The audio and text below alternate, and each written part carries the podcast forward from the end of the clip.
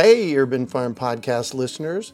If you're as passionate about preserving the bounty of each season as we are, hey, I canned my first peaches at the age of 18, and that was a long time ago, then you're going to love what our friends over at Denali Canning have in store for you.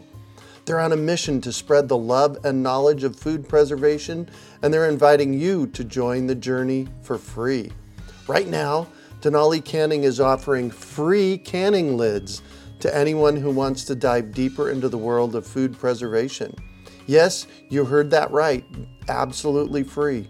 It's the perfect opportunity for both seasoned canners and those curious about starting. Denali is about quality, reliability, and supporting the canning community, ensuring that you get the best results every time you preserve. So why not give it a try? Visit denalicanning.com forward slash free to claim your free lids and start your preserving adventures today. That's denalicanning.com forward slash free.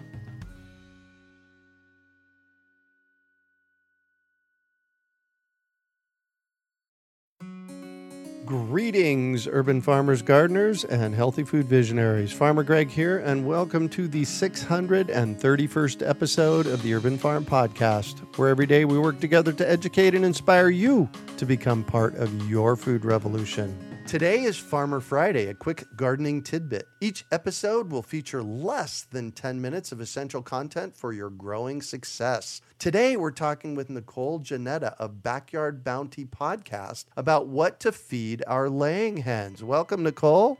Thank you, Greg, for having me. It's, uh, it's great to be here. Oh my gosh, absolutely. I, you know, we I was on your podcast recently, yeah. interviewed, and we had such a great connection. It's like, oh yeah, bring her on for that.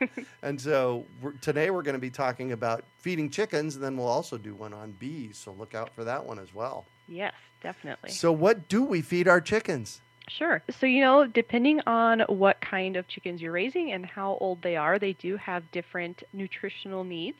So, when starting out, if you start out with chicks, they would need to be fed a chick starter feed, and that's going to be about 20% protein. So that's specially formulated blend to help your little chicks grow up big and strong. And then once they're about six to eight weeks old is probably the earliest, but most people would recommend closer to the 18 weeks when they start to lay. You can switch them over to a layer feed, which has a lower protein since they're done growing. So that's going to be a 16 to 18% of layer feed. So that's kind of the the 30,000 view of it, and then there's a little bit more specific that we can get on that as well. Yeah. So the higher protein helps them make feathers and bones and really build mm-hmm. their body because they're they're going from chick size to teenage adult, which is what a three pound, maybe a three pound chicken in like eight to twelve weeks, right? Right. Depending on the breed and whether you have a bantam or full size, they can be as small as two pounds as adults or upwards of closer to uh, to six to eight pounds. They grow very fast in a short period of time, so that 20% protein helps them to grow up big and strong and make sure all their bones and things develop properly. Nice. And then it comes to the treats, you know, because I know Heidi, my sweetheart, loves giving her chickens treats. And there's a whole myriad of things that we can give them treats about. And maybe we, because the list is shorter, let's talk first about what not to feed them. Sure. You know, this is a question that I get asked regularly. People will find either their kitchen scraps or maybe some leftovers in the fridge and, you know, not really sure if they can feed it to their chickens. But chickens are omnivores, so they can really eat just about anything and they're naturally pretty good at avoiding things that that they shouldn't eat. Mm-hmm. So in general, they're pretty smart on that. But to kind of just run through a list of some of the more common foods that you should avoid feeding your chickens alcohol, raw amaranth, which I have a hard time saying. right, hold on. Raw amaranth? Mm-hmm. Interesting. Um, okay. It contains some growth depressing anti nutrients. So, um, oh not so good for them. Cooked is fine, but raw should be avoided. Avocado, a lot of animals should avoid the avocados. Butter, chocolate, citrus, things with caffeine like coffee or tea. Dry beans, cooked beans are okay, but dry beans should be avoided. Eggplants and pepper, just the leaves. The the fruit Right. is okay. hmm Anything that's bad for us, such as fried food, should, should be avoided. Right. Maggots, and where this comes into play is if the chickens get into the compost bin. If there's fly maggots in there, they can get botulism. Really, I hadn't heard that Mhm. before. Yeah, unfortunately, it's it's semi-common. Um, sometimes it can just make them sick, and other times, unfortunately, it can be fatal. Hmm. So keep them out of the compost bin.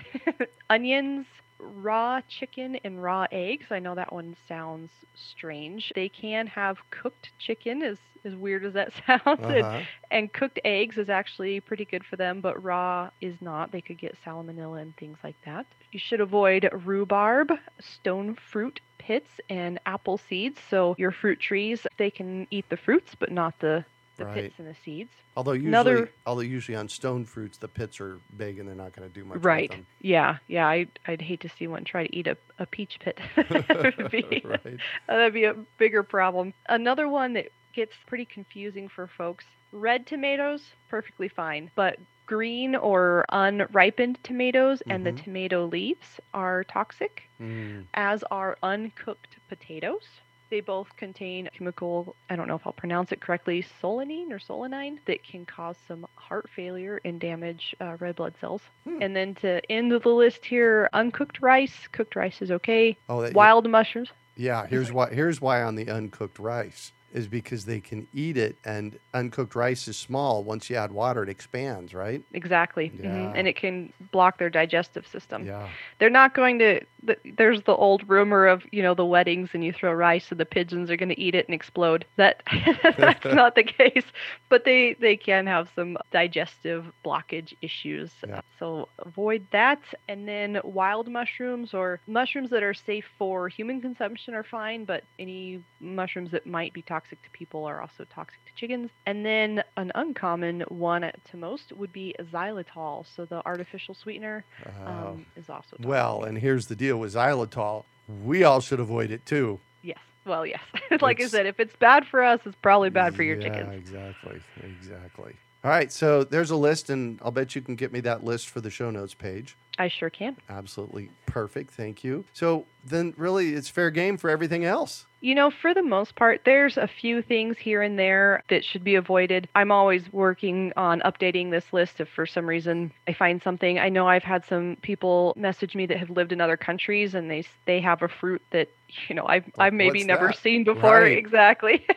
so I'll look it up and update as as I come across these strange mm-hmm. things. But as far as foods here in America that you know we're pretty pretty much anything else is fair game Yeah. you know you can start feeding your chickens treats as as young as about two weeks but if you are feeding little chicks treats you need to make sure to give them grit so that they can digest those treats Ah, yes. And what is But- grit? so grit is some basically rocks or or pebbles of a certain size. Um, obviously, chicks would get a finer finer sized pebbles than bigger chickens. And since chickens don't have teeth, they have a gizzard, which is kind of a muscly pouch where food passes through. And when they eat those pebbles, those pebbles are stored in their gizzard. And when food goes through there, the muscles kind of contract and grind the food down on those Ah. rocks so that they can absorb the nutrients. You want to hear something really cool about grit?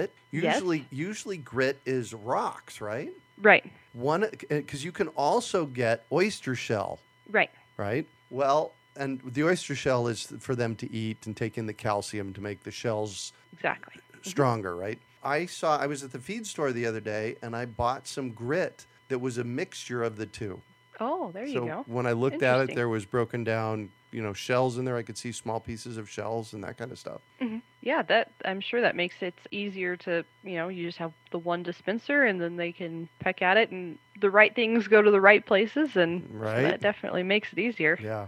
When we did with the grit, we just throw it in with our food. hmm You know, just Yeah, you can do that. If you free range your chickens, Mhm. um, they probably can get enough.